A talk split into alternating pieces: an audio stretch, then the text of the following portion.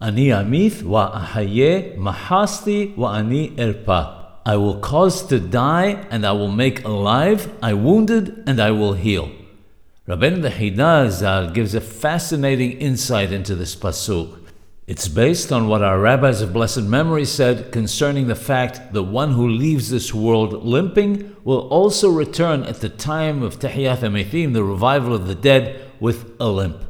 The reason that he will rise at the time of the revival of the dead with his blemish is so that all those who see him will recognize him.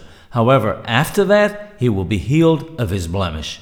The explanation of the words, I will cause to die and I will make alive, is that this refers to the time of Tehiyyath HaMethim, the revival of the dead. Then, after they have risen with their blemish, I wounded and I will heal. In other words, after they are first seen with their blemish, then God says, I will fully heal them.